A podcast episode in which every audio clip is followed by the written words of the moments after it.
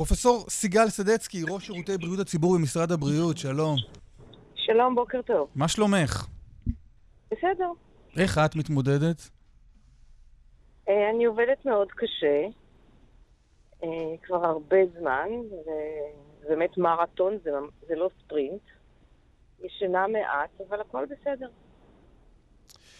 כמה רציתם אה, אתם במשרד הבריאות שהממשלה תחליט על צעדים יותר אגרסיביים, במובן של יותר בידוד, יותר השבתה של המשק? תראה, אנחנו רוצים בידוד, אנחנו בהחלט רוצים בידוד, אנחנו מאמינים שזה הדבר היחיד שיכול להאט את אה, עקומת ההתפשטות ו... ולבלום אותה, ומצד שני אני חושבת שהצעדים נעשים אה, די מהירים, אבל עדיין בצורה מתונה, אה, לא מתונה אלא עדיין בצורה מדורגת על מנת שאנחנו נוכל כל פעם להיערך, המדינה תוכל. ואני חושבת שזה מאוד חשוב, כי אנשים צריכים לחיות פה וצריך להתארגן. זו התארגנות מסיבית, מסיבית, מסיבית. אני שמעתי גם אתכם מדברים. יש, צריך להבין שיש פה שינוי שהוא שינוי מאוד מאוד עמוק באורח החיים, ואנשים לא מסוגלים לבטא אותו ביום אחד. אה, לא מבחינה טכנית ולא מבחינה קונספטואלית. ולכן אני חושבת שאנחנו מצד אחד זזים מאוד מהר, אבל מצד שני, בכל זאת, לכל צד צריך להיערך. את יודעת, אנחנו כבר... אה, נמצאים בתוך ההתמודדות עם המגפה הזו כמה, כמה שבועות. נכון. אם את עוצרת לי רגע הבוקר, מסתכלת אחורה על מה שחששנו או הזהרנו, כלומר אתם חששתם והזהרתם שיקרה, ועל מה שעשינו עד עכשיו כדי שזה לא יקרה, מה מצבנו נכון להבוקר, נכון לעכשיו? אה, תראה, אנחנו... קודם כל, כל מה שאנחנו חשבנו שיקרה, לצערי הרב, קורה. אני חושבת שהוא קורה בקצב, שהוא היה יכול לקרות בקצב הרבה יותר מהיר, ואני חושבת עדיין שאנחנו איכשהו בשליטה על הקצב ועל ההתארגנות. גם צריך להבין ש, שנדרשת פה הרבה מאוד התארגנות על מנת שנוכל להכיל את האירוע הזה. האם הדברים הם, אה, הם מושלמים? לא, הייתי רוצה שלא יהיה פה אף מקרה, אבל לצערי הרב... לא, זה ברור, אני, לא אני, אלך איתך למקום של מספרים, דיברנו על זה בתחילת התוכנית, שזה, שזה המקום שבו גם אנחנו, האידיוטות, אה, יודעים להבין ש-300 זה יותר מ-299. הזהרתם כל הזמן ממכפלות של מספר החולים המאובחנים. מה, מה אפשר ללמוד מהמספרים עד עכשיו? מסובך ללמוד רק מהמספרים, כי מאוד מאוד חשוב איך נעשית ההתפשטות. אני אתן לך דוגמה. חלק מהחולים שלנו, חלק הגדול של החולים שלנו למעשה עד היום, הם חולים צפויים. זאת אומרת שאם, אה, אני אתן לך, אני אתן לך דוגמה, אה, כולם יודעים שהיה פה תייר צרפתי שהגיע ל-24 שעות לישראל, באמת ליום לאיזושהי מסיבה, וכשהוא חזר לצרפת הוא השאיר פה הדבקה שעד עכשיו המספר הנדבקים הוא 23 אנשים. אז מצד אחד זה באמת צפוי, זאת אומרת, אה, זה המגעים שלו. זה המגעים שלו. מצד שני, ברגע שזה צבר כל כך תחום, אני אומרת, פחות או יותר בשליטה, וזה בדיוק מה שאנחנו רוצים לעשות כשאנחנו רוצים להיות יותר טובים באיתור של אנשים שהיו במגע עם אנשים חולים, כי שם אנחנו יכולים לעצור את, ה, את, ה, את ההדבקה. זאת אומרת, מה שאני מנסה לומר הוא שהמספרים מספרים לנו סיפור, אבל גם מאוד מאוד משנה מה יש בתוך המספרים האלה ואיך נעשתה ההדבקה בתוך המספרים האלה. האם לא כדאי שיהיה כאן, יהיו כאן בדיקות מסיביות, רחבות ככל הניתן, כדי לאתר קורונה באופן uh, אקטיבי? אה, שאלת הבדיקות היא שאלה מאוד מורכבת. השאלה היא מתי אתה צריך את הבדיקות, כמה בדיקות אתה צריך ולמה אתה צריך את הבדיקות. בדיקות בלבד הם לא יפתרו לנו את הבעיה. צריך להבין שקודם כל אנחנו מדברים על מחלה שיש לה הרבה מאוד אנשים אסימפטומטיים, מפיצים את המחלה, ויש לה תקופה מדבקת שבה גם אי אפשר לראות את ה... אה, הבדיקות גם לא נהיות חיוביות. ואני אתן דוגמה.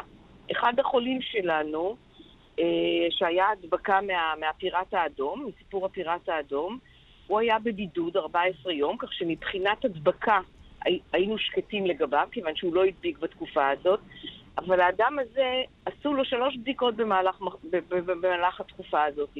בשתיים מהם הוא היה שלילי, וביום ה-14, שזה באמת קצה העקומה, אבל עדיין הבחור הזה ביום ה-14 נהיה, אה, אה, אה, פתאום הבדיקה שלו הפכה להיות חיובית והוא חלה.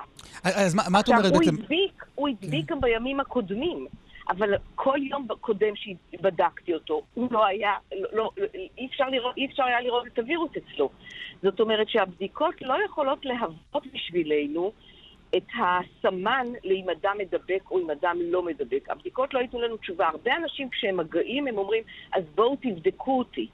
אבל אי אפשר לבדוק אותם, מכיוון שבדיקה שלילית לא אומרת שאין את הווירוס, ובדיקה שלילית לא אומרת שהם לא מדבקים באותו רגע, ולכן, או, או שמונה שעות אחר לא, כך. לא, כי אולי, כי כרגע, אני רואה גם על המסך בכאן 11, מניין חולי הקורונה בישראל עומד על 304.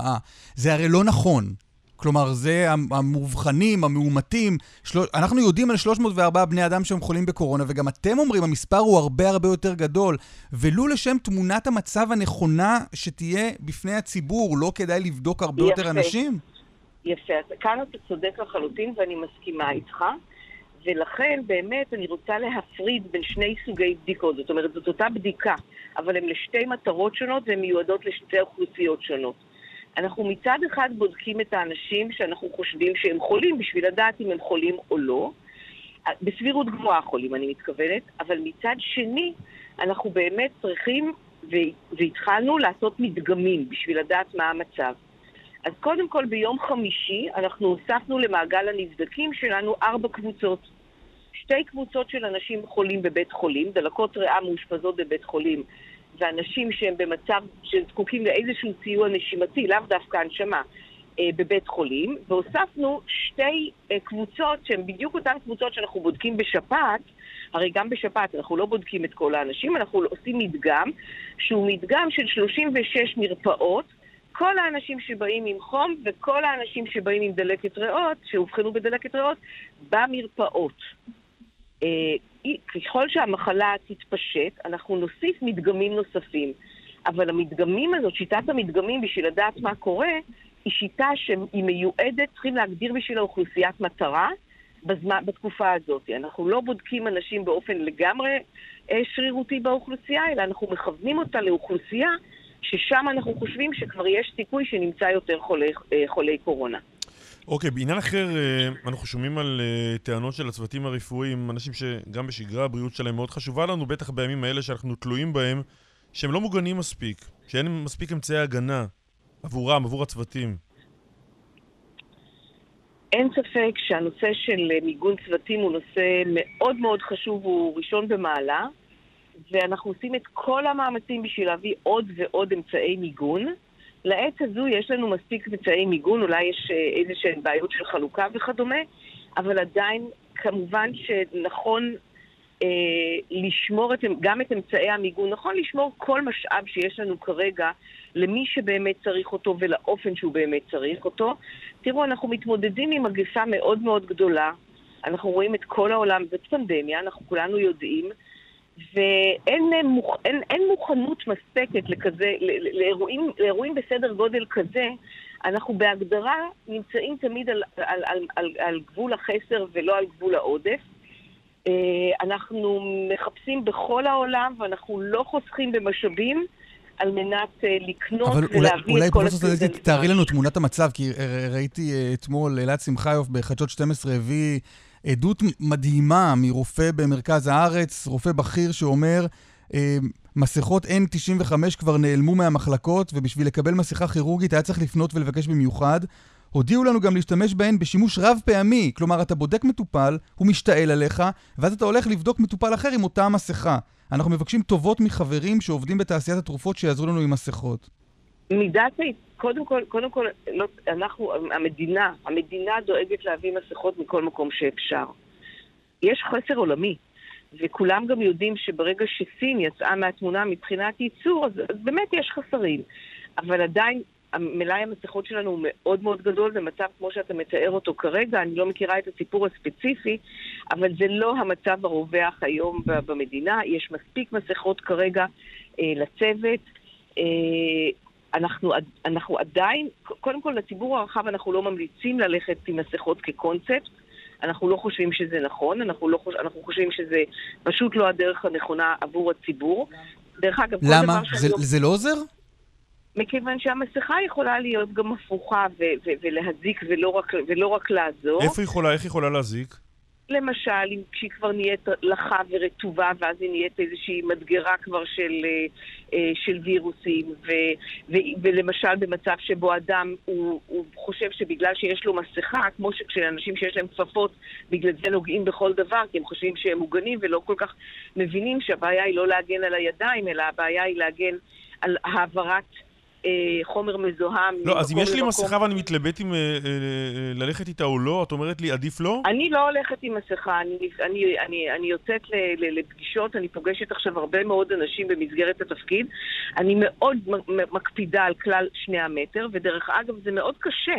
אפילו בתוך המשרד, לנו, שכתבנו את ההנחיות, קשה, קשה באמת להפנים את הנקודה הזאת, שאדם שהוא, שהוא, שהוא, שהוא חבר לעבודה, שאני רואה אותו כל יום וכדומה, ועדיין אני פתאום אומרת לו, תתרחק ממני, אנחנו נשב בשני מטר אחד מהשני אה, וכדומה. יש פה שינוי קונספטואלי מאוד עמוק שצריך לבצע והוא מאוד קשה.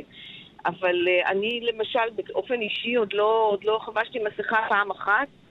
Uh, גם לא כש, כשביקרתי בכל מיני מקומות לצורך תפקידי, אני היום לא מבקרת בשום מקום אה, שלא לצורך תפקידי, פשוט אה, אין לי אפילו דקה בשביל לעשות את זה. אבל, אבל, אבל, ועכשיו אנחנו גם עקב ההנחיות אה, אה, אה, לא נעשה את זה, אבל אני לא חושבת שזאת הדרך הנכונה באופן גורף. צוות רפואי הוא סיפור אחר, וגם צוות רפואי, אנחנו לא במקום שאנחנו ממליצים לכל צוות רפואי ובכל סיטואציה להשתמש במסכה. אה, ונושא הציוד, אנחנו עמלים עליו יומם ולילה ולא חוסכים בהבאת ציוד מכל מקום שאנחנו משיגים בו ציוד.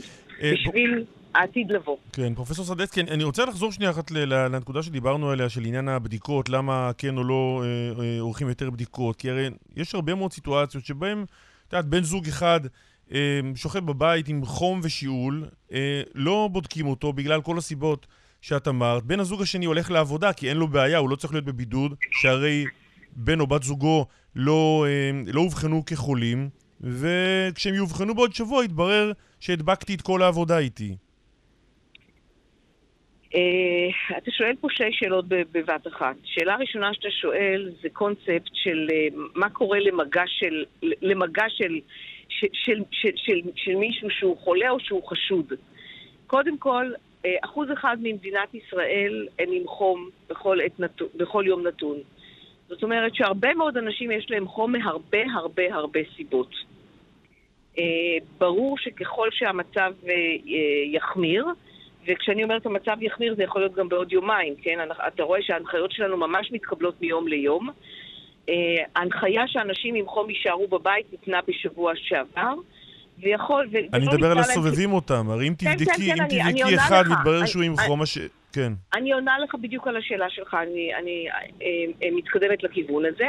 כשנתנו את ההנחיה הזאת, עדיין אה, הסבירות ש, ש, ש, ש, שהמחלת חום פשוטה היא, היא קורונה, בעינינו הייתה עדיין, ללא, ללא סיפור של חוץ לארץ וכדומה, עדיין הייתה מאוד נמוכה.